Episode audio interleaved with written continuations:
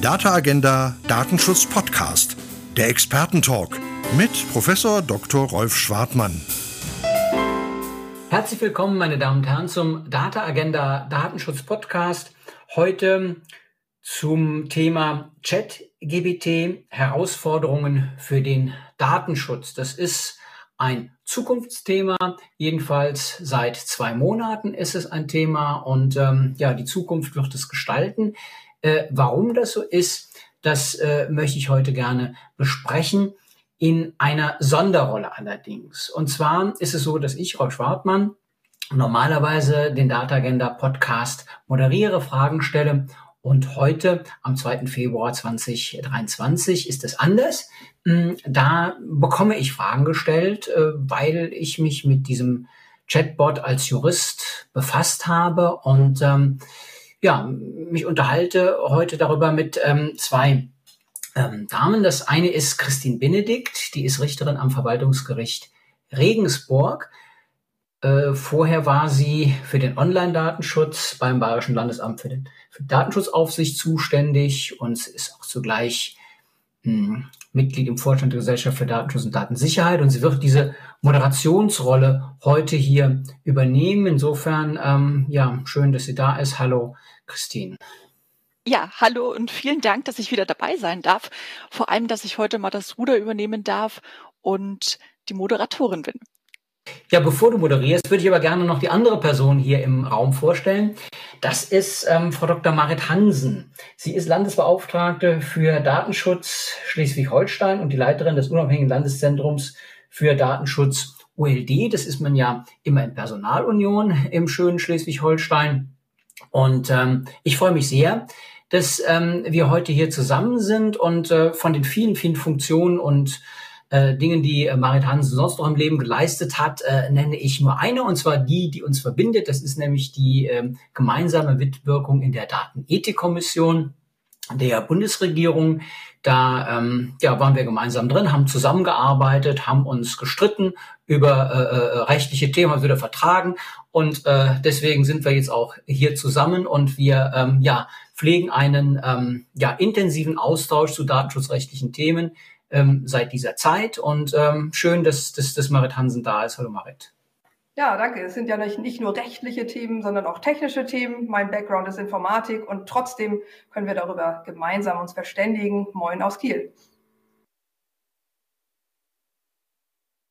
Ja, dann würde ich sagen, starten wir, denn ich habe eine ganze Menge an Fragen mit dabei.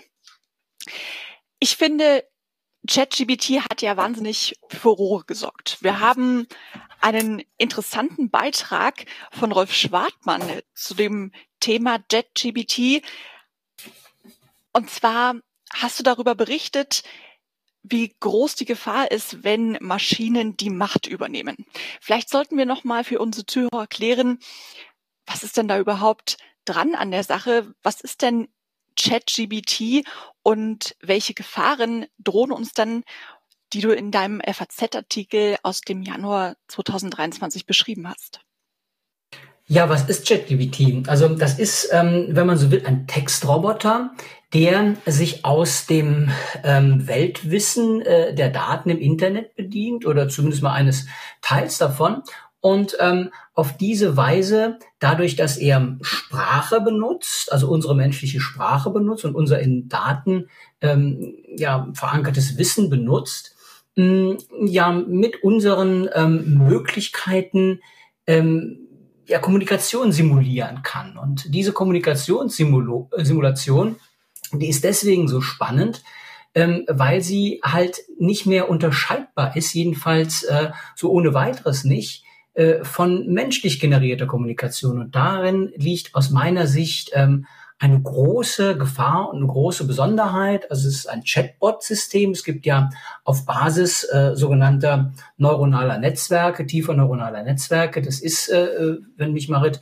gleich nicht korrigiert, ähm, ein solches System. Und ähm, naja, das ähm, schafft eben ähm, so ein bisschen vergleichbar wie ein Go-Computer aus Daten generierte äh, sogenannte nicht-lineare Informationen. Und ähm, das Besondere ist, man, man kann nie so genau voraussehen, weil das nicht linear ist, warum in Anführungsstrichen sagt die Maschine das und ähm, man kann auch ähm, natürlich versuchen rauszukriegen, ob sie irgendwie Mist erzählt oder ob sie was Vernünftiges erzählt. Aber am Ende des Tages ähm, kann ich mir vorstellen, dass es auch Kontexte gibt oder zumindest mal geben wird, wenn sie weiter fortgeschritten ist, wo man ihr nicht mehr das Wasser reichen kann als Mensch in bestimmten Wissenskontexten, wie das ja äh, ein Go-Großmeister bei diesem Strategiespiel Go, wo es ganz viele Entscheidungsmöglichkeiten gibt, schon heute nicht kann. Und ähm, naja, wenn man das mal äh, überträgt auf ähm, Bereiche wie Medizin, lasse ich mich von der künstlichen Intelligenz behandeln ähm, und äh, nehme dabei vielleicht eine medizinische äh, Einschätzung mit einer Fehlerquote von 0, irgendwas Prozent in Kauf oder von einem menschlichen Arzt, dann kann ich mich äh, für den Menschen oder für die Maschine entscheiden. Aber das Problem entsteht dann, wenn man Entscheidungen ähm, zu treffen hat, die Drittbezug haben. Juristen haben das ja normalerweise. Also Richter sind Treuhänder des Rechtsstaats und sie müssen eben das Recht anwenden und äh, es gilt dann für Dritte. Und das ist natürlich dann schon eine andere Sache. Also wenn eine Maschine in Anführungsstrichen ein perfektes Urteil auswerfen würde, dann wäre es nur technisch perfekt möglicherweise, weil das vielleicht ähm, viele Fehlerquellen äh, rausprogrammiert hätte, die Menschen machen können, aber es wäre im Rechtssinne eben gleichwohl ein unzulässiges Urteil. Und an der Stelle haben wir ähm, mal so ein bisschen die, die Problematik aufgemacht, äh, die wir auch in der Regulierung sehen, denn ähm, die äh, künstliche Intelligenzregulierung der Europäischen Union, die setzt ja nun mal da an, dass der Mensch die Letztentscheidung hat und einer Maschine sinnvoll widersprechen können soll. Und äh, beim Go-Computer, beim Schachcomputer oder bei ähm, einem Navigationssystem geht das auch. Natürlich kann ich mit meinem Navigationssystem widersprechen und immer anders fahren, als es mich lenkt, aber das ist jetzt wenig sinnvoll, äh, weil ich dann nicht schneller ankomme, sondern im Gegenteil nach Gefühl fahre.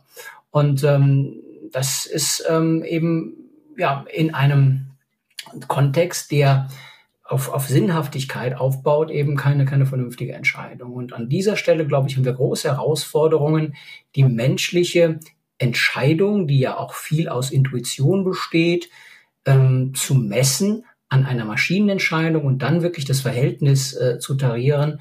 Ähm, wie kann der Mensch der Maschine letztlich noch sinnvoll in die Speichen greifen? Und ähm, das ist ähm, eine für mich, ähm, um ehrlich zu sein, ähm, in letzter Konsequenz völlig ungelöste Frage, weil ich weder über die technischen Voraussetzungen äh, so informiert bin, dass ich das sinnvoll sagen könnte, noch ähm, über die rechtlichen Parameter mir schon abschließend Gedanken gemacht hätte. Aber man kann vielleicht so ein paar, ein paar Ecküberlegungen schon anstellen, wie es gehen könnte und wie es auf keinen Fall gehen könnte. Und das können wir ja vielleicht in diesem Kontext hier so ein bisschen machen. Ja, das sollten wir auf jeden Fall diskutieren. Ich habe eine ganz wichtige Botschaft schon jetzt mitgenommen. Der Mensch muss jederzeit die Möglichkeit haben, der Maschine, der KI widersprechen zu können. Aber das setzt ja voraus, dass ich es besser weiß als Mensch.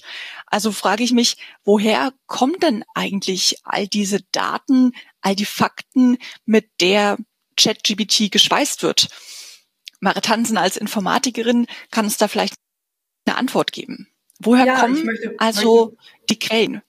Ich möchte vor allem äh, darauf hinweisen, dass es keine, keine äh, Software oder keine KI für Wissensmanagement oder für Fakten oder für echte Information, eher eine Art äh, Stil nachahmen, eben Gedichte schreiben, programmieren können, äh, Sprach, Sprache, natürliche Sprache äh, darstellen. Und im Endeffekt äh, ist das, naja, das, was einen auch so ein bisschen begeistern kann daran oder, oder betroffen macht, anrührt, äh, dass das Ding sich so verhält wie vielleicht ein eloquenter Mensch. Jemand, der ganz gut schreibt, äh, ganz gut redet, eben daraus auch Gedichte macht, äh, ein Rezept hat, äh, ein, ein Urteilsstil drauf hat. Also auf einmal Formate und Stile kann, aber auf die Fakten tatsächlich gar nicht mal so viel Wert legt. Es funktioniert in etwa so, dass Wahrscheinlichkeiten für das, wie der Satz weitergeht, wenn man sich erstmal für Worte entschieden hat, berechnet werden und dann abgebogen wird, Weichenstellung äh, verfolgt wird in die eine oder andere Richtung. Diese Informationen kommen durchaus aus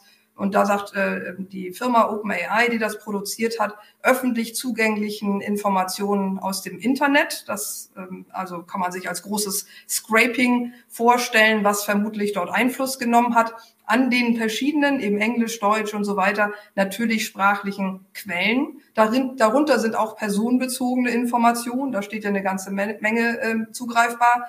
Ähm, welche Datenquellen das allerdings genau sind, dazu habe ich keine oder keine abschließenden Informationen gefunden. Und es war auch äh, doch noch manuelle ja, Handarbeit drin, von äh, welchen zum Beispiel in Kenia, die für einen geringen Stundenlohn versucht haben, äh, die Dinge, die einen anderen Chatbot damals von Microsoft äh, Tai äh, zu Fall gebracht haben, dass sie das herausnehmen. Also etwas, wo das rassistisch wird oder äh, wo äh, Hate Speech eine Rolle spielt, wo bestimmte Dinge auf jeden Fall nicht dabei sein sollten. Also auch natürlich sprachliche, aber gar nicht mal so schöne äh, äh, Informationen. Und jetzt ist schon die Frage, ähm, soll ChatGPT überhaupt auf derselben Ebene funktionieren wie ein Medizin, eine Medizin-KI, die Bild mit Bilderkennung zum Beispiel bei Hauterkrankungsdiagnosen ein Vorteil ist oder Röntgenbildanalysen, ähm, weil da das Wissen äh, hinter, hinterlegt ist und auch da zum Beispiel mit neuronalen Netzen äh, Entscheidungen getroffen werden, ist das normales Bild oder ist es äh, ähm, besonders äh, bösartig, besonders gutartig in eine Richtung entscheidbar. Ähm, weil hier auf die Faktentreue eben gar nicht so viel Wert gelegt wird, sondern auf Wahrscheinlichkeiten im Parlieren. Also das heißt, man, es macht einem vielleicht Spaß, sich mit ChatGPT zu unterhalten, aber wenn man denkt, das Ding macht keine Fehler, äh, im Gegenteil, das, das Sachverhalte werden ergänzt durch etwas, was durchaus auch eine Rolle spielen könnte, oder Stile werden nachgeahmt, aber äh, bedeutet so ein bisschen, es beabsichtigt nicht, ganz deutlich zu machen, so ist es oder nicht. Und deswegen, was für eine Art von Information haben wir gerade? Wer steht auch dafür gerade, was da steht? Und sehr häufig übrigens sagt ChatGPT über sich selbst, Achtung, ich bin eine KI, kann auch ein Fehler drin sein, darfst du nicht so ernst nehmen. Okay, das finde ich jetzt sehr überraschend. Also ChatGPT, jemand, der ganz gerne plaudert, aber auf jeden Fall kein Faktenchecker. Jetzt hat aber Rolf Schwartmann in seinem FAZ-Artikel was anderes behauptet. Und zwar, dass Studenten, Schüler mithilfe von ChatGBT Hausarbeiten schreiben können. Dass sie sogar Prüfungen schreiben können und damit, ja, einen Vorteil haben können. Selbst echte Examensklausuren wurden ChatGBT vorgelegt und die wurden ungefähr so beantwortet wie von einem durchschnittlichen Studenten. Das heißt also, Wissen muss ja doch vorhanden sein. Und viele behaupten nun, das ist ein riesengroßes Problem für die Lehre, denn wie soll man dann noch fair benoten, wenn Studenten auf dieses Tool zurückgreifen? Wie sieht also die Zukunft aus der Lehre? Ändert sich jetzt durch ChatGBT etwas? An mich gefragt? Ja, na klar. Okay. ähm, ja, in der Lehre für mich persönlich nicht, nee. Also äh, an Prüfungen total. Also ähm, ich habe ja selber ausprobiert, ähm, wie diese Software äh, Fragen beantwortet.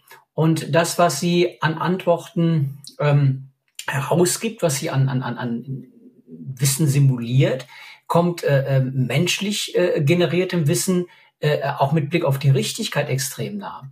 Also ich würde schon sagen, dass das Ding ähm, Fehler macht. Definitiv macht es Fehler, aber es macht unterm Strich äh, mehr richtig. Also in Kategorien ähm, der juristischen Bewertung ähm, würde ich mal sagen, ähm, wird das äh, ähm, schon im, mindestens mal befriedigend. Also ich habe zum Beispiel äh, der KI gesagt, stelle eine Aufgabe fürs juristische Staatsexamen äh, im Bereich ähm, Datenschutzrecht und äh, berücksichtige bitte ähm, das äh, Thema der Anonymisierung. Und dann hat er eine solche Aufgabe gestellt und im nächsten Atemzug gelöst. Und man hätte dafür ähm, keine Eins gegeben, aber ein befriedigend hätte ich dafür auf jeden Fall gegeben. Jetzt habe ich dann auch gefragt, wie würdest du dich benoten? Da hat die KI gesagt, ich würde mich benoten äh, mit einem sehr gut, weil ich alle Fragen zufriedenstellend beantwortet habe. Da habe ich zurückgeschrieben, na, für zufriedenstellende Antworten kriegst du aber nur ein befriedigend.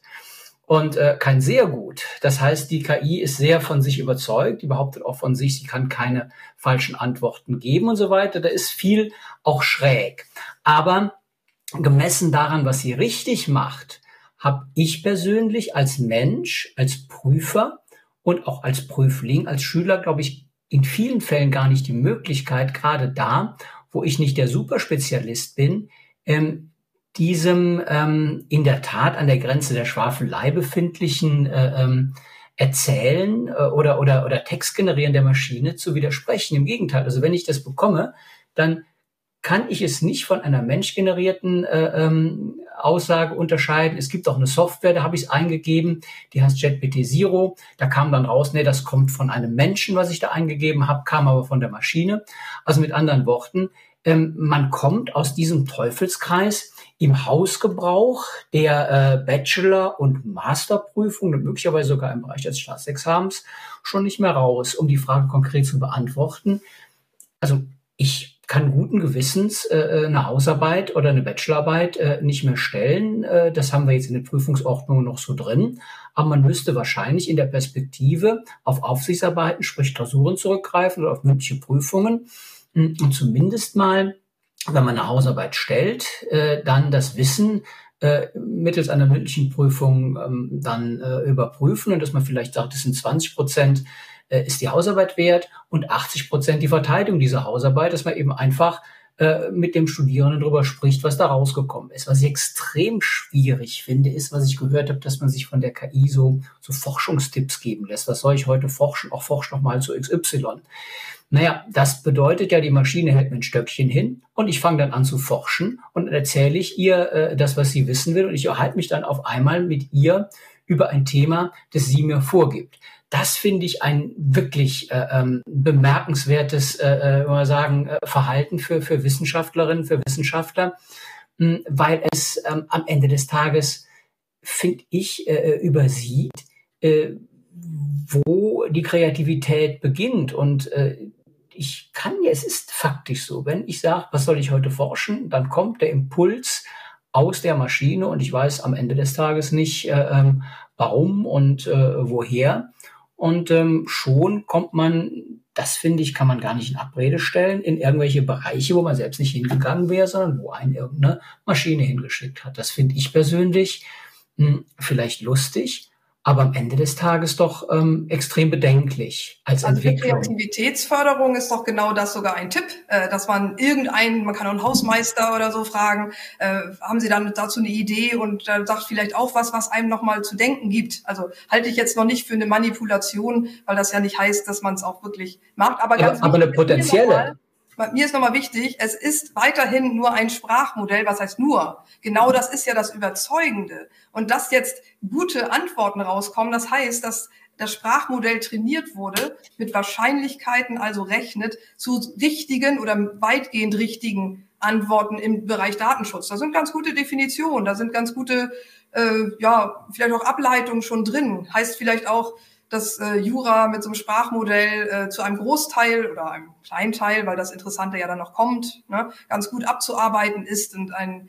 sprachlich äh, stärkere, verhaftete, äh, stärker verhaftete Disziplinen, auch Soziologie, Politologie oder so, vielleicht damit tatsächlich was liefern, was, ähm, naja, generisch sein könnte, generiert werden könnte und nicht dieses ähm, mit geänderten ähm, Parametern oder so nochmal ein neues, neue Bewertung äh, erfordert oder etwas noch gar nicht so äh, vorhanden ist. Also würde, ist es überhaupt gar kein Widerspruch. Aber weiter, ChatGPT verspricht nicht Wissen, sondern verspricht natürliche Sprache in einem Text mit Wahrscheinlichkeiten. Und es ist eine, sogar eine gute Nachricht, wenn dann was rauskommt, was sehr eng ist an dem, was auch ähm, echte Juristinnen oder Juristen in der Prüfung gesagt hätten.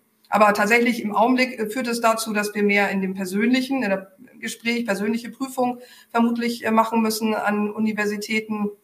Ähm, da wird dann der nächste äh, Game Changer sein, wenn die Augmented Reality Brillen äh, verbreitet sind, weil man das gleichzeitig im Metaverse oder so macht. Dann wird das also nicht mehr unterscheidbar sein, was äh, dort eingespielt wird ins Display oder was wirklich gewusst wird. Aber da sind wir noch nicht. Da kommt vielleicht äh, in zwei, drei Jahren der nächste große äh, Wechsler. Also, ich wage jetzt mal eine These. Ich glaube, dass viele Nutzer daran momentan viel Spaß empfinden, aber gar nicht unterscheiden können, dass es sich bloß um ein Sprachmodell handelt, sondern vielmehr ChatGBT tatsächlich als Wissensmaschine nutzen. Das bedeutet, in naher Zukunft werden wir vielleicht alle ChatGBT nutzen, um Informationen zu sammeln, um vielleicht auch mein eigenes Informationsbedürfnis zu stillen. Das heißt, ich schaue nicht mehr in die Tageszeitung oder viele junge Nutzer informieren sich nach wie vor überwiegend über Social Media, sondern da kommt vielleicht eine ganz neue Generation, die sich nur noch ausschließlich über ChatGPT oder vergleichbare KI-Systeme informiert. Ist das nicht eine neue große Gefahr für unsere Gesellschaft in puncto Information und Informationsbeschaffung? Ich gebe genau die Frage deswegen, gerne mal an beide frei. Ja, aber genau deswegen, weil es so wahrgenommen wird als etwas, was, ähm, und ich sage jetzt S, weil S wahrgenommen wird als ähm, ein etwas, was einem diese Information gibt. Es ist eben nicht unterscheidbar, ob ich mich mit einem echten Experten, einer Expertin zu einem Thema unterhalte oder ähm, dort äh, sogar ja im Hin und Her, also im, im Nach mit Nachfragen in diesem Gespräch bin. Es fühlt sich sozusagen sehr schön menschlich an. Es macht Spaß. Äh, es ist auch sehr höflich. Es ist ähm, wert, wertschätzend oft. Ne? Man, der antwortet auch auf äh, alle möglichen doofen Fragen und man kann auch sagen, das war falsch und die, dieses, der Bot nimmt es auf, also haut, haut nicht gleich um sich und sagt, du darfst aber mich nicht kritisieren, sondern entschuldigt sich manchmal für Fehler. Wer tut das schon noch? Also in, insoweit ist das äh, sehr verführerisch und eben auch spaßig, aber wenn man es für was Echtes verwendet, ähm, und auch wenn es nur Tipps sind im Haushalt, darf ich das so in den Backofen stellen. Also mal solche Trivialitäten. Kann sein, dass dann der Brand ausgelöst wird. Also so, es ist nicht so, dass da echte Informationen sind. Und genau, wir hatten vor kurzem eine, eine weitere Sache vom, äh, vom Bereich der KI, da ging es um Audio. Äh, mit verschiedenen Sprachen sprechen können, also äh, mit, mit verschiedenen Stimmen sprechen können. George Clooney beispielsweise, der einem dann mit ähm, auch Verzögerung in der Stimme oder ein bisschen Äs und Ös oder sowas äh, irgendwas erzählt. Ähm, auch das ist etwas, was sehr stark wirkt, weil man, weil man, es fühlt sich so an, als sei man im echten Gespräch mit, mit einem netten Menschen oder mit einem, mit einer Celebrity oder so. Ähm, und da, da, äh, der Mensch selbst, ich selbst, wir sind alle darauf gar nicht vorbereitet, dass man uns so, naja, austrickst. Also teile ich alles und ähm, wird noch eine weitere ähm, Dimension aufmachen. Darüber haben wir in der Datenethikkommission ja auch diskutiert. Und zwar ist es ja nun mal so, dass ähm, der Programmierer eines Algorithmus ähm, über die Daten, die er da einspeist oder beziehungsweise über die Modellation, äh, die er vorgibt, ähm, natürlich beeinflussen kann. Das ist ja gang und gäbe in der, in der Werbeindustrie. Und ähm, das kann man natürlich auch im Meinungsbildungsbereich machen, dass man eben einfach äh, Meinungen ähm, manipulieren kann. So jetzt tun das ähm, Algorithmen von Facebook ähm, auf eine bekannte Weise. Man wird denen, auch denen schon nicht Herr. Also man weiß ja nicht genau, was jetzt den Algorithmus, was die Programmierung, was den Datenpool ausmacht, aus dem ähm, dann diese ähm, Manipulation sich ergibt. Aber wir haben ja hier noch eine weitere Dimension. Wir haben ja hier einen Chat, der äh, nicht nur mir Bilder zuspielt oder Texte zuspielt, sondern der mit mir im Zwiegespräch in Rede und Antwort ähm, eine, wenn man sagen, äh, ein Gespräch simuliert, was ich natürlich von einem menschlichen Gespräch mache, hat es ja gerade wunderbar dargestellt, gar nicht mehr unterscheiden kann. Und ich freue mich, dass ich endlich mal einen zuquatschen kann und der mir das noch nicht mal übel nimmt. Und ähm, dann ähm, bin ich am Ende des Tages also ganz dankbar, äh, dieses Gespräch führen zu können und ähm, habe aber gar nicht begriffen, dass er mich in irgendeiner Form in eine Richtung gedrückt hat, die ich eigentlich gar nicht will. Der kann mich natürlich zu einem freundlicheren Menschen erziehen, aber auch zu einem äh, äh, grüneren, sozialdemokratischeren oder konservativeren Menschen. Und ähm, das äh, ist natürlich schon eine Gefahr, äh, die man einfach für mich jedenfalls nicht kalkulieren kann. Ich kann nicht sagen, ähm, wenn mich äh, ein Politiker, eine Politikerin anspricht, dann weiß ich, äh, offenes Visier, da kommt sie her und wenn sie nicht daherkommt, dann kann ich das in irgendeiner Form nach menschlichem Ermessen bewerten. Das kann ich bei einer Maschine aber schlicht nicht. Und hier sehe ich ein riesengroßes Manipulationspotenzial für ähm, Menschen, auch für, für, für, für Jugendliche, für Kinder, die sind doch jetzt schon unglaublich dankbar, dass ihnen äh, Siri alles erzählt Äh, wenn das aber dann auf eine Art und Weise simuliert wird, die dann auch noch echt ist, ja, dann kaufe ich dir doch alles ab am Ende des Tages, weil es so wohlfeil und so einfach ist. Und ähm, wenn das dann auch noch in die hm, Architektur der, der Office-Welt zum Beispiel eingebunden wird, naja, dann brauche ich ja gar nicht mehr zu denken. Dann sage ich dem äh, Office-Programm, äh, ähm, schreib mir mal einen Aufsatz zum Thema XY, ich muss in der Schule gut performen. Und dann schreibt das Ding das und dann gucke ich nochmal drüber, kann das im Zweifel gar nicht besser, kann es auch gar nicht korrigieren und ähm, gibt das einfach ab und der Lehrer, Lehrerin merkt es nicht. Und das ist doch wirklich gewaltig, äh, wenn man sich das im, im, im kleinen Bereich schon vorstellt. Und da bin ich noch gar nicht an der Stelle, dass man vielleicht von Programmiererseite ähm, ja vielleicht nicht nur ähm, politisch Unkorrektes oder Unerwünschtes ähm, rausprogrammieren kann, was ja vor dem Hintergrund der Meinungsäußerungsfreiheit auch schon wieder schwierig ist. Also wer entscheidet denn darüber, was die Grenzen des Sagbaren sind? Ähm, doch nicht ähm, irgendwelche Menschen, äh, die sich äh, für Political Correctness irgendwo ähm, äh, bezahlt von irgendeinem Unternehmen äh, ähm, da irgendwie ähm, dazu entschieden haben, jetzt mal bestimmte Begriffe äh, abzuzüchten, äh, dem, was die Menschen sagen wollen. Also ich halte das für auch an der Stelle für eine große Gefahr. Also das Thema Manipulation durch den Nutzer ist natürlich ein Ris Risiko. Das sehe ich ein. Aber was können wir denn dagegen tun? Gibt es denn etwas, was der Gesetzgeber beispielsweise tun könnte, um Manipulationen am Nutzer zu verhindern oder zumindestens einzudämmen. Gibt es diesbezüglich vielleicht Vorschläge von der Datenethikkommission? Ja, ja, ja, gibt es. Ne? Also die, die Datenethikkommission, ähm, ja, die wäscht ja auch nur mit, mit Wasser. Ne? Und äh, ähm, wir haben natürlich die, ähm, das Instrumentarium äh, benutzt, äh, das, das, das, wir, das wir vorfinden. Das ist natürlich die Transparenz, äh, die ein ganz wesentlicher Punkt an der Stelle ist. Und äh, dann auch noch die Datenbasis. Ich glaube, das sind die beiden Parameter, mit denen man, mit denen man arbeiten muss, wenn man Algorithmen kontrolliert. Man muss wissen, woraus sie sich speisen. Und ähm, man muss wissen, was sie wollen sollen, sprich worauf sie programmiert sind. Und ähm, wenn man das weiß, dann kann man ähm, ja Rückschlüsse ziehen. Also ich habe das interessante Beispiel im Internet gefunden. Da hat da jemand ähm, alle Fragen des Valomats in ChatGPT äh, eingespeist äh, mit dem äh, äh Anliegen, rauskriegen zu wollen, was denn der Bot wohl wählen würde. Und da kam dann raus, ich kriege die Zahlen nicht mehr genau zusammen, aber so Pi mal Saum 70 Prozent oder über 70 Prozent für Grüne und, äh, und Linke gleichermaßen. Dann kam die SPD mit irgendwas auch um 70 Prozent. Und dann kam ähm, äh, FDP und dann kam CDU und dann kam AfD. Das gibt natürlich jetzt nicht die Realität der Gesellschaft wieder. Wenn man jetzt wüsste, aus welchem Datenpool sich der Bot speist, dann könnte man natürlich aus dem Ergebnis dessen, was er generiert, etwas darüber ableiten, hm, was diese Daten aussagen. Also man kann dann mehr oder weniger aus dem, was der Bot sagt, in die Wahrheit der Daten reingucken und das so ein bisschen abgleichen. Und da hat die Datenethikkommission ähm, diskutiert und am Ende sich auch dafür entschieden, ein sogenanntes Zwei-Säulen-Modell. Das funktioniert vereinfacht äh, äh gesagt so. Man hat ähm, einen Datenpool, und ähm, aus dem speist sich ähm, ein Algorithmus nach seinem Willen und beziehungsweise dem Willen seiner Programmierer.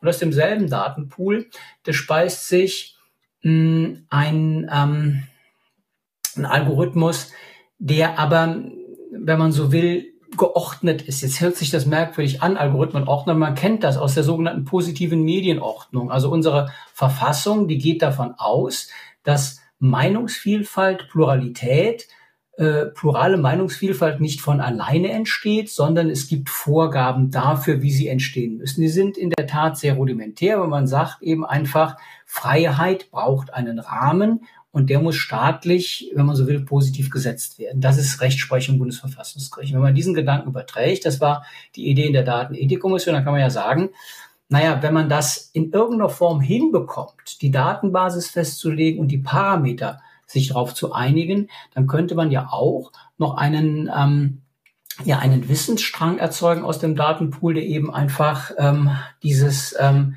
ja plurale Wissen abbildet. Und so würde man dann einmal das Wissen äh, von ChatGPT nach dessen Willen bekommen und man würde daneben eben ein anderes Wissen setzen, das eben nach diesem pluralen Vielfaltsmodell ist. Und das ist nicht ein besseres oder schlechteres Wissen, sondern das eine ist eben eins, von dem man ganz genau weiß, äh, wie ist es zustande gekommen und es bildet wohl das ab, was ähm, die meisten denken. Und die kann man dann nebeneinander halten und sich eben die Frage stellen, mh, hm, wo liegt dann Fehler und wo nicht. Also das wäre eine von der Datenethikkommission allerdings wohlgemerkt auf Basis von, von Facebook-Gefahren äh, äh, erdachten äh, oder überlegten Vorgehensweise, ob das mit einem Bot wie es ChatGPT für Sprache ist, das gibt's ja, Marit hat's gesagt, auch für, für Fußgängererkennung, für, für, für, für, für Gesichtserkennung gibt's ja für viele Bereiche.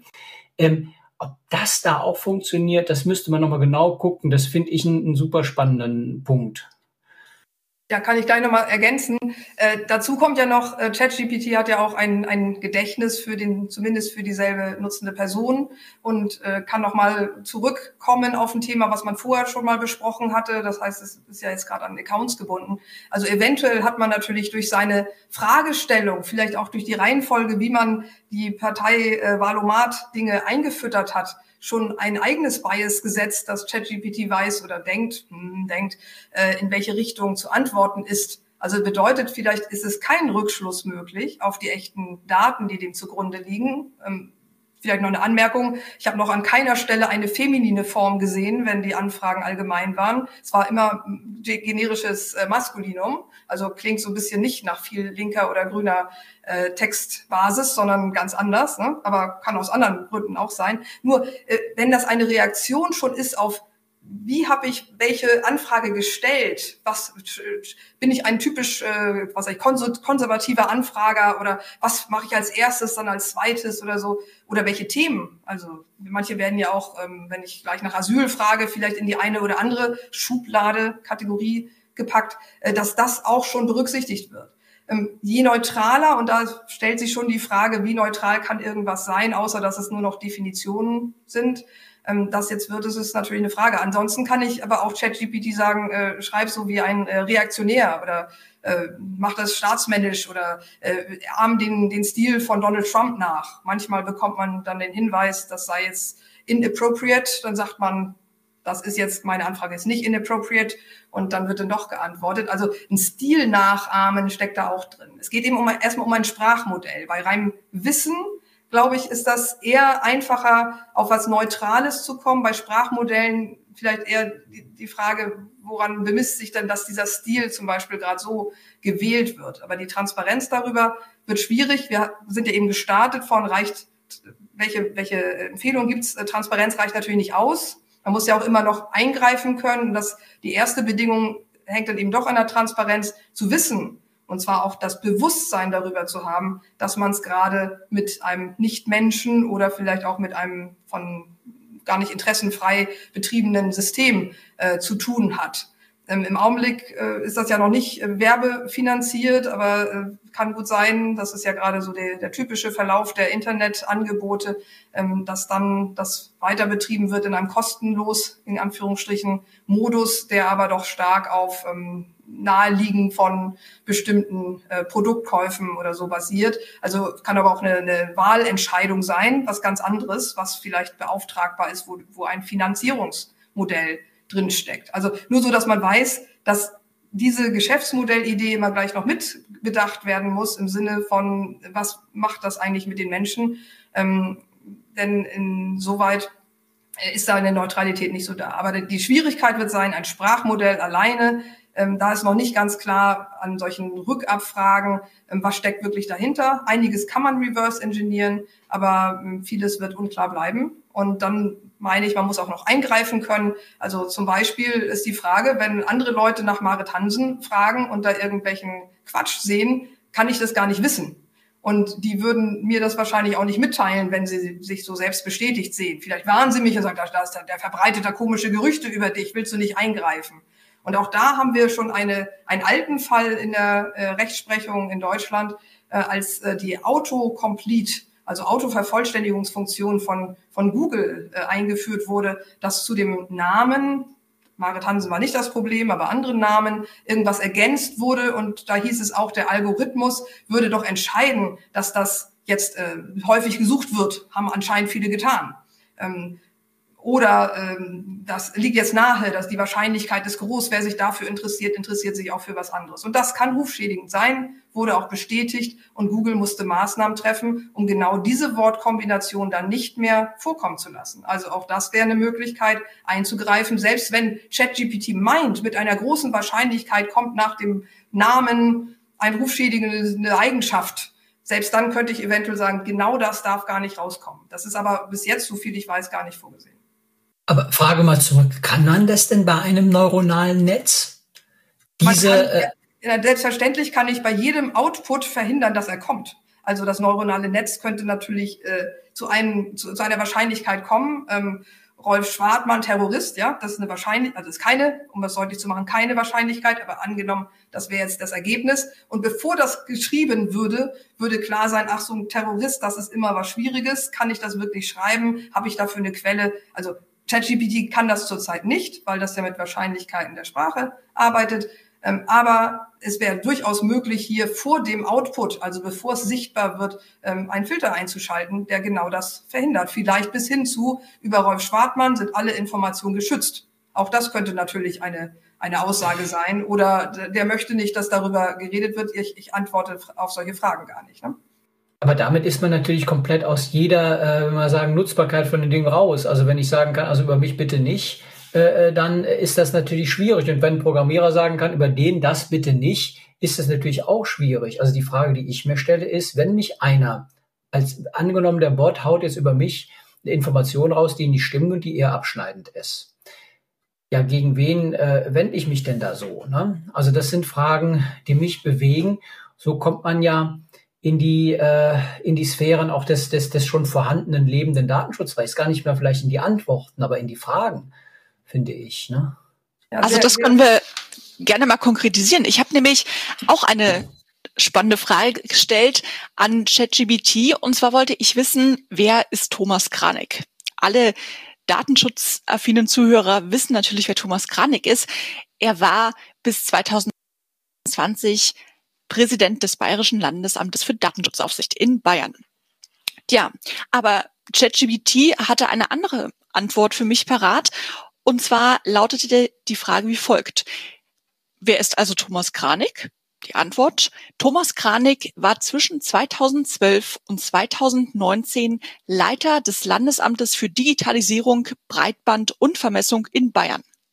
Seine Arbeit hat dazu beigetragen, die Digitalisierung in Bayern voranzutreiben und das Land als eines der führenden digitalen Länder in Deutschland etabliert.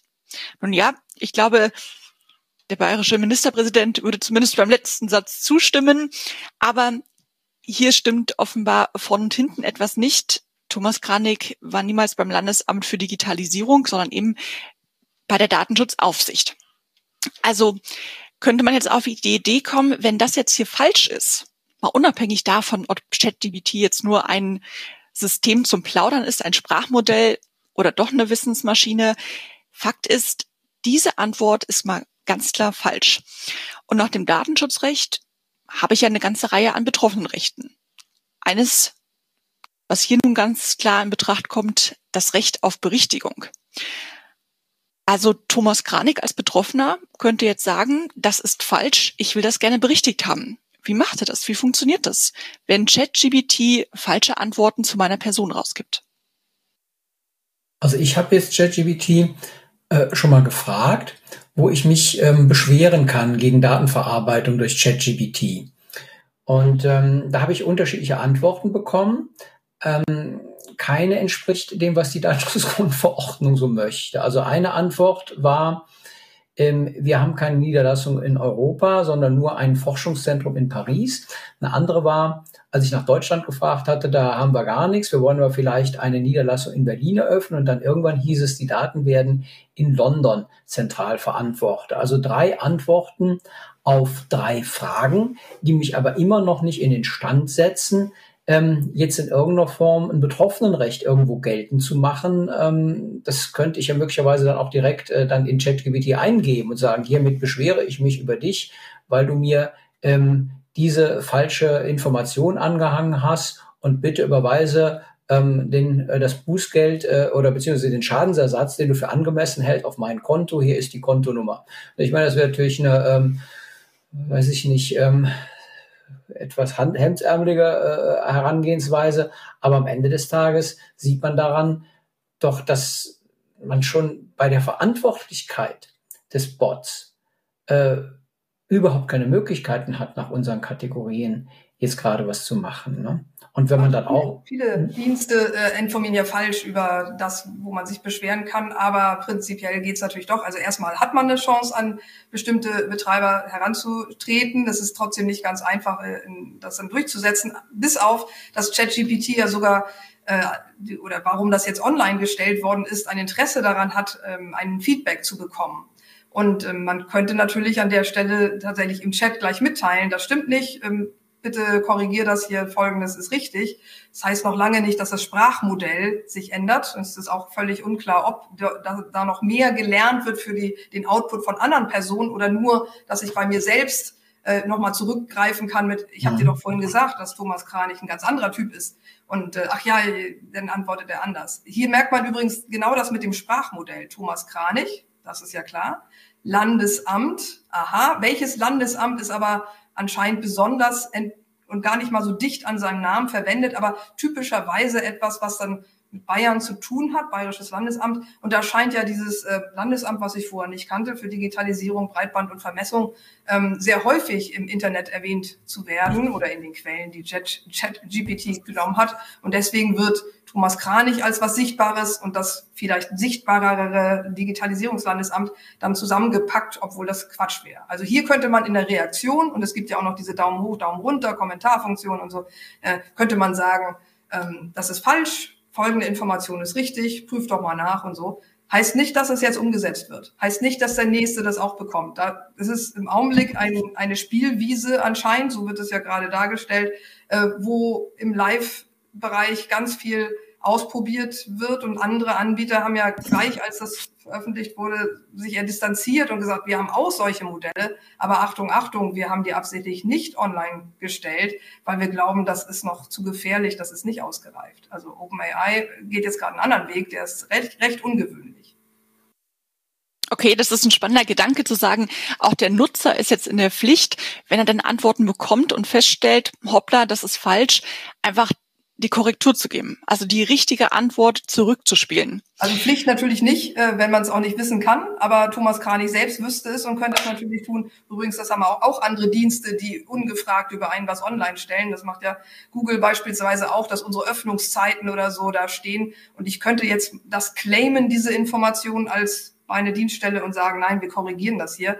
Ähm, ich finde es nicht schön, dass man gezwungen wird, oder wir tun es auch nicht, äh, etwas zu claimen, was andere über einen veröffentlichen, damit man es korrigieren kann. Das halte ich nicht für den richtigen Weg. Es ist nur eine Möglichkeit, weil Rolf Schwartmann eben sagte, man hat gar keine Chance. Doch, man hat ganz viele Chancen, aber es ist nicht ein Weg, der garantiert funktioniert. Und das ist das Frustrierende. Aber ich habe doch keine Möglichkeit, dass über mich irgendwelcher Quatsch generiert wird. Ich kann, wenn ich das gerade richtig verstanden habe, hoffen, dass das für mich persönlich in meinem äh, ähm, Chat äh, mit dem Gerät das lernt. Es ist aber eher unwahrscheinlich, nach dem, was auch ich gehört habe, dass auf Programmierungsebene des neuronalen Netzwerks das eine Auswirkung hat. Das wird wahrscheinlich äh, sich nicht dafür interessieren im Großen und Ganzen, was ich in meinem privaten Chat mit ihm sage. Und ähm, insofern äh, gibt es doch letztlich keine Möglichkeit, äh, mich davor zu schützen, dass irgendwo auf der Welt äh, äh, über mich äh, irgendwas Diskreditierendes rausgelockt äh, wird, zumal wenn ich dem Chat auch noch sage und beleidige ihn mir bitte auch mal angemessen. Weil ähm, dann könnte man ja ähm, sich auch fragen, ja, wer ist denn jetzt hier schuld? Ähm, derjenige, der sagt, ich hätte gerne Beleidigung oder der Chatbot, der diese Beleidigung über eine real existierende Person dann auch wirklich äh, äußert, ohne eine Beißhemmung möglicherweise zu haben. Ich habe das noch nicht ausprobiert, aber das wären ja spannende Fragen und spätestens dann ähm, sehe ich schon die Verantwortlichkeit bei den Betreibern der ähm, Software. Und ähm, ich wüsste nicht, wie ich das im Rahmen eines äh, ähm, Geldmachen eines betroffenen Rechts verhindern soll. Ein Berichtigungsanspruch, äh, Schadensersatzanspruch und, und, und ähnliches mehr, was ich ja alles hätte, ähm, könnte ich nach dem, wie ich das verstehe, nicht wirklich geltend machen.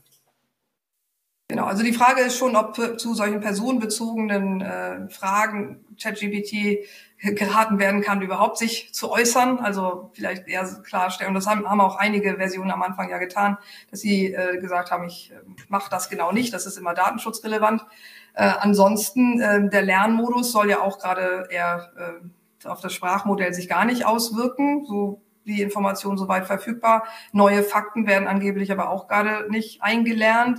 Ähm, wieder besteht eine Möglichkeit, das äh, nicht gleich zu veröffentlichen, sondern auch mal über einen Filter laufen zu lassen. Ähm, kostet aber auf jeden Fall Geschwindigkeit und äh, diese Leichtigkeit der, der Unterhaltung wäre weg. Man könnte auch alle bösartigen Worte, die eben eher abschneiden sein könnten, äh, vermeiden. Dann wäre das aber auch ein, äh, ein ja, ähm, schön gewaschener äh, Bot, der ja vielleicht dann auch über ähm, echte bösartige Personen in der äh, Historie auf einmal nicht mehr äh, sich äußern könnte. Ne? Also das wären ja auch solche Fragen, ob denn über Terroristen oder ähm, Adolf Hitler gar keine Diskussion oder Information mehr stattfinden kann, weil ähm, immer eine Angst besteht, das könnte jemand als ähm, eher abschneiden wirken, werden. Also bedeutet, die richtige Lösung ist äh, gerade mit dieser Variante nicht da. Aber wieder, er, er garantiert kein echtes Wissen. Aus europäischer Datenschutzsicht natürlich äh, hilft das nicht viel weiter, denn es sind personenbezogene Daten und dass jemand irgendwo an irgendeiner Stelle einen Disclaimer hatte, das spielt dafür gar keine Rolle. Mhm.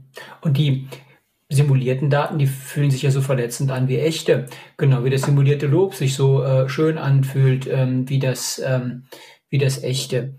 Und ähm, ich meine, es gibt ja noch andere Sachen. Also ich meine, meine Kinder hatten, als sie klein waren, Schwierigkeiten damit, wenn ich ironisch war.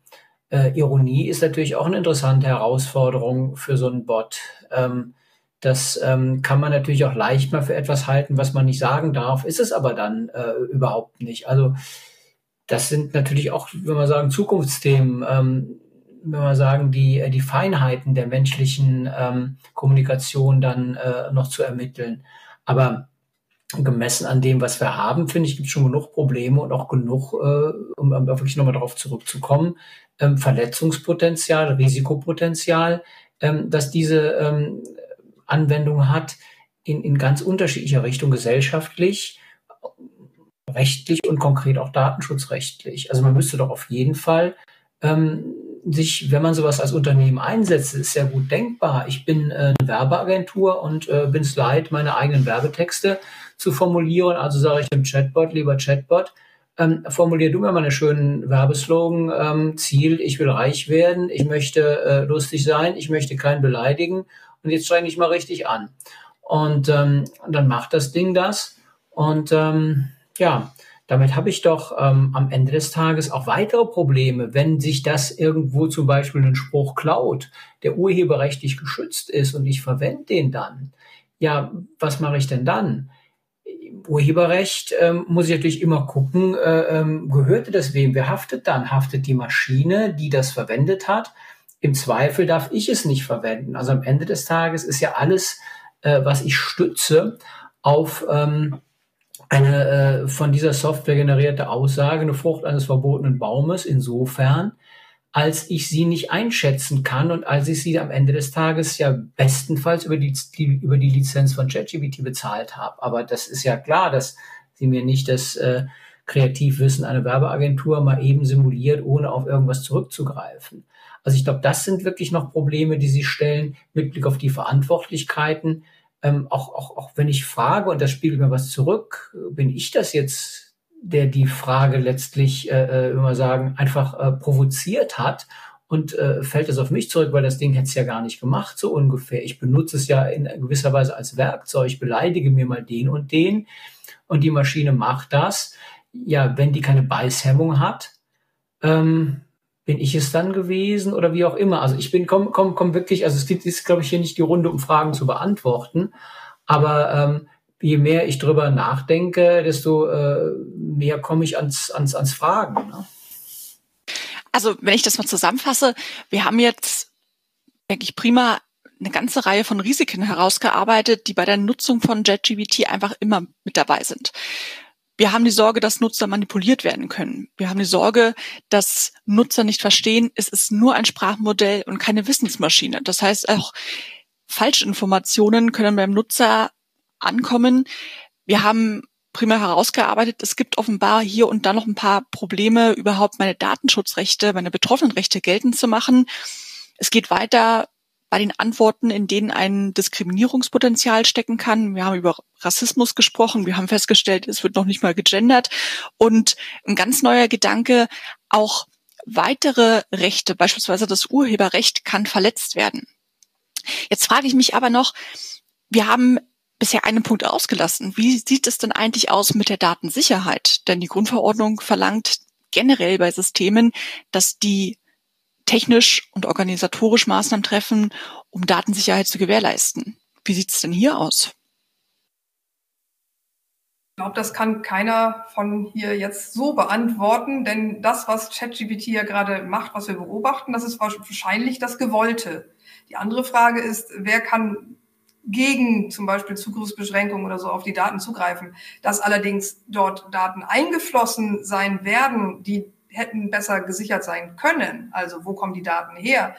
Wissen die betroffenen Personen, dass sie dort mit drin sind? Und das ist nicht sehr unwahrscheinlich, dass sehr viele von unseren Sätzen mit oder ohne Name äh, dort auch irgendeine eine Rolle gespielt haben, wenn das Internet gescraped wird. Dann ist da nämlich auch die Frage, ähm, basiert das vielleicht äh, nicht nur auf öffentlichen, absichtlich bereitgestellten Informationen, sondern auch auf äh, Informationen aus Datenpannen. Es gibt einige wissenschaftlichen, wissenschaftliche Paper, die das nachweisen, dass für bestimmte Fälle dort äh, sogar sehr sensible personenbezogene Informationen drin sind. Dann haben wir die Datensicherheitsfrage ja schon in dem Datenpool, der das Ganze gespeist hat. Aber jetzt rückwärts, also aus dem wieder zurückzukommen, da ähm, eventuell heißt die Antwort, doch, der macht genau das, was er soll. Also alles, was rausgeht, soll rausgehen.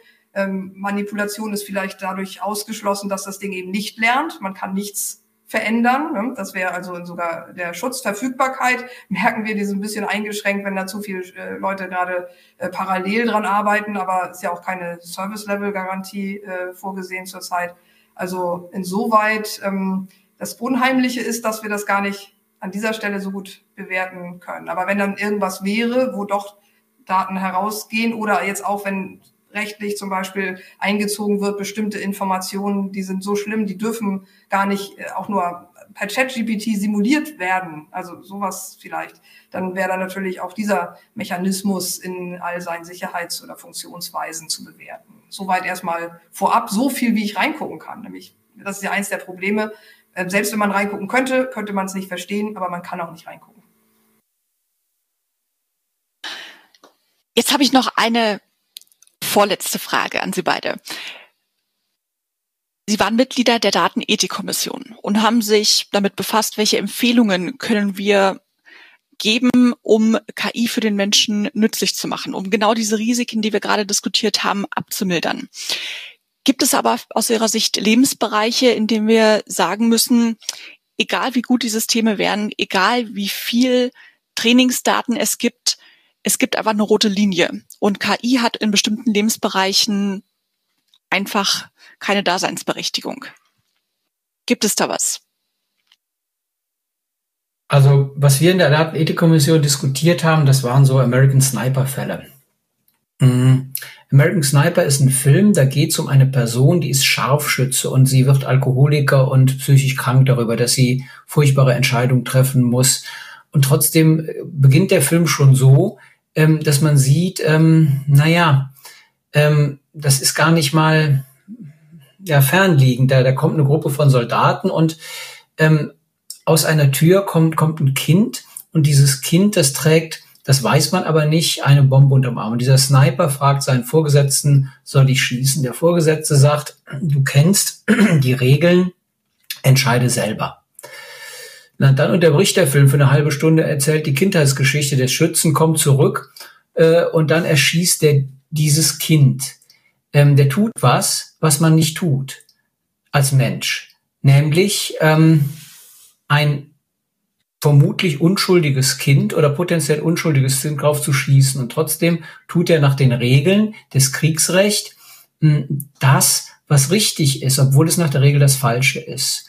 Und das können am Ende des Tages nur Menschen, auch die können darüber verrückt werden. Ne? Und das sind äh, so Grenzsituationen, die sind ähm, ja nicht begreifbar. Und für solche Situationen haben wir in der Datenethikkommission gesagt, muss eine rote Linie gezogen werden, wenn so etwas schon passiert in furchtbaren Kontexten, die keiner will. Ähm, aber am Ende sind es dann Notwehr und Nothilfe und Kriegsrechtskontexte, dann soll das aber von Maschinen nicht gemacht werden. Also das war zum Beispiel ähm, ein Punkt, wir hatten so eine Pyramide, so eine Risikopyramide gemacht und da gab es oben einen ganz kleinen Bereich, wo KI nichts zu suchen hat. Und das war so einer. Ob ähm, das am Ende des Tages richtig ist, ich denke schon, weil da geht's dann um Verantwortung für das, was da tut. Und das macht dieser Clint Eastwood-Film wunderbar deutlich, wie schlimm das ist, so ein ähm, Leben führen zu müssen und was es aus einem macht. Und ähm, das ist eben die Last, die der Mensch trägt und tragen muss für, für, für solche Sachen. Und äh, das sind halt so, so, so, so, so Endbereiche der, ähm, ja, der menschlichen Verantwortung, wo man das definitiv nicht darf. Und dann gibt's halt darunter so eine immer breiter werdende, nach unten breiter werdende Pyramide. Und in der Vielzahl der Fälle, so hatten wir es damals gesagt, ähm, ist ähm, KI auf ähm, richtige Weise angewandt, ähm, etwas, was äh, die Menschheit braucht.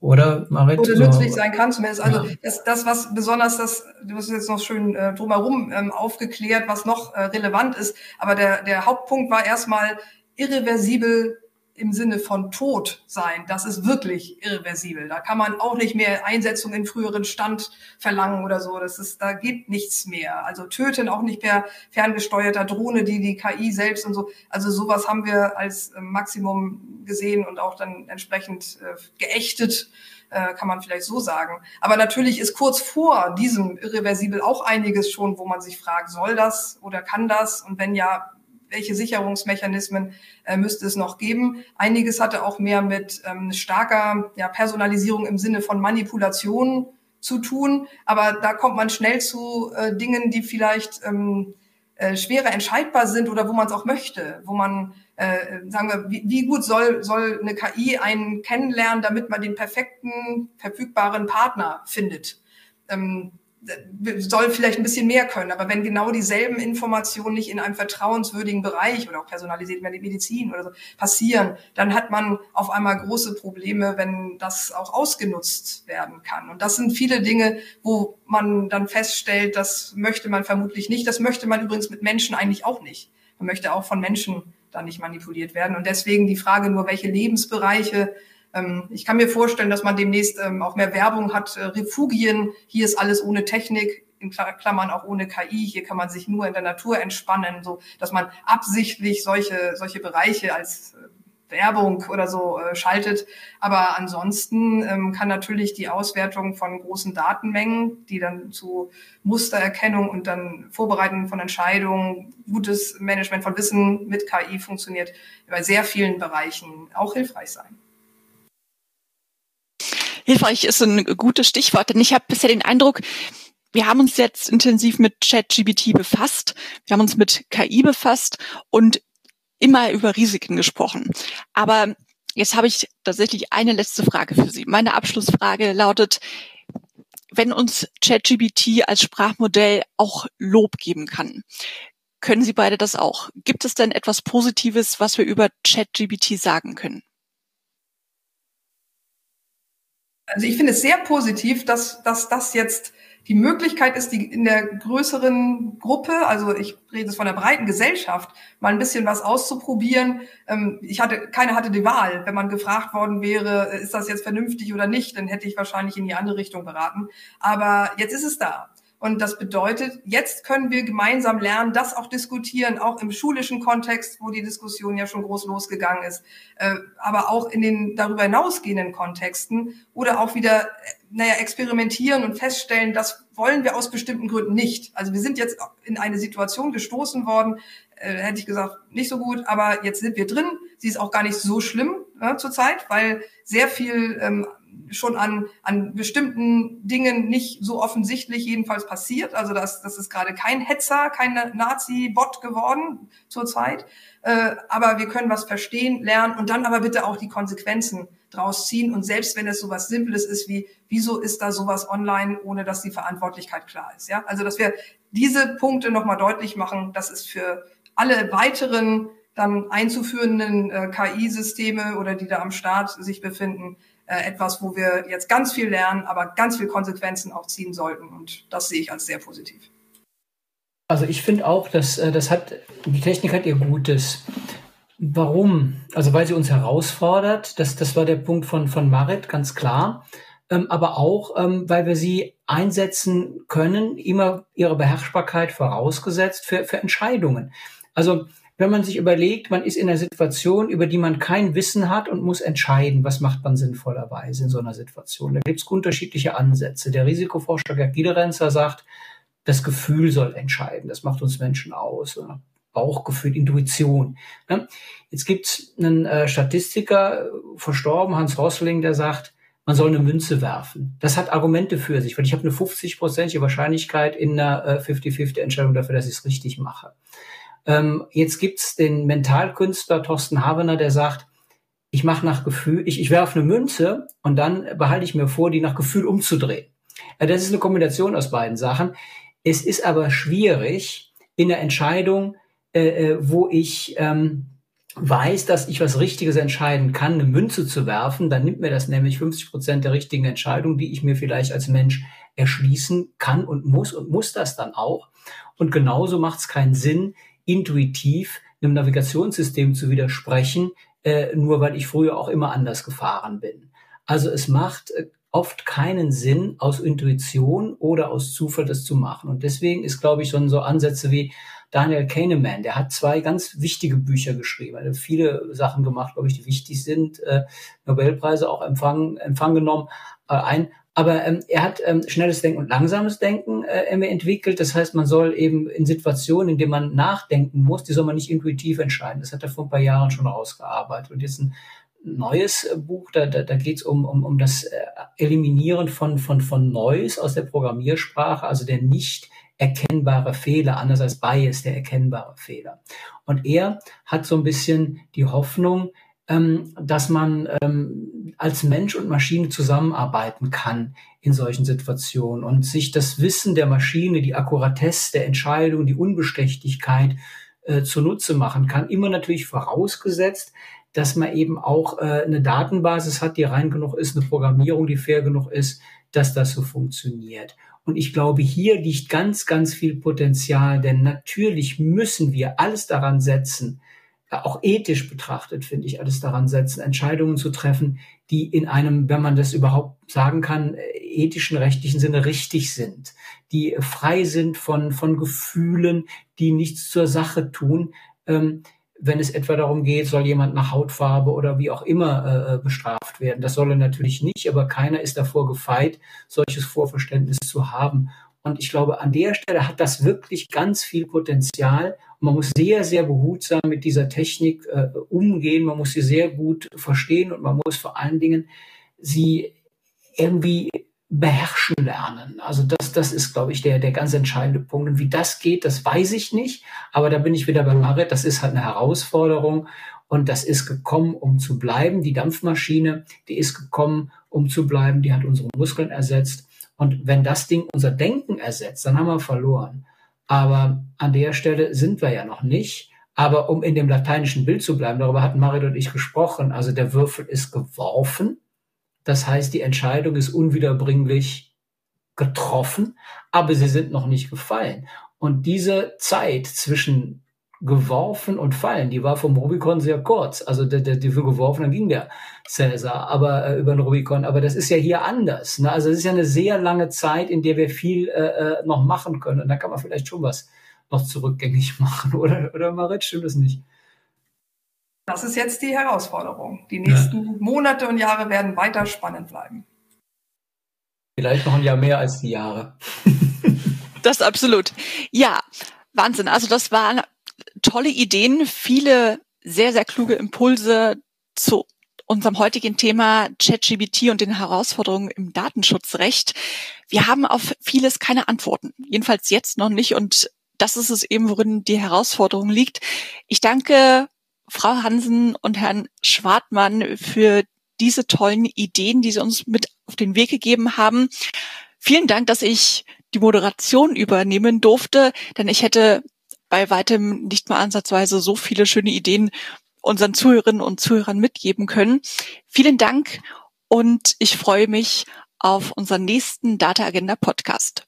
Bis bald. Das, das tue ich auch und ich sage noch, noch vielen Dank nochmal auch an, an, an Marit von mir persönlich. Ist ja auch Vorsitzende der Datenschutzkonferenz aktuell und da hat sie natürlich, ähm, will man sagen, zu schweigen äh, in äh, Dingen, die alle betroffen. Aber ich finde, das ist äh, wirklich äh, einfach ein allgemeines gutes Thema, von dem ich auch wirklich sehr froh bin, dass du es auch in dieser Eigenschaft äh, uns heute hier ähm, ja begleitet hast. Also vielen Dank an dich und, und, und an, an, an Christine. Herzlichen Dank, dass du das so perfekt äh, äh zusammenbindest, sowas hier. Danke. Dank schließe ich mich an.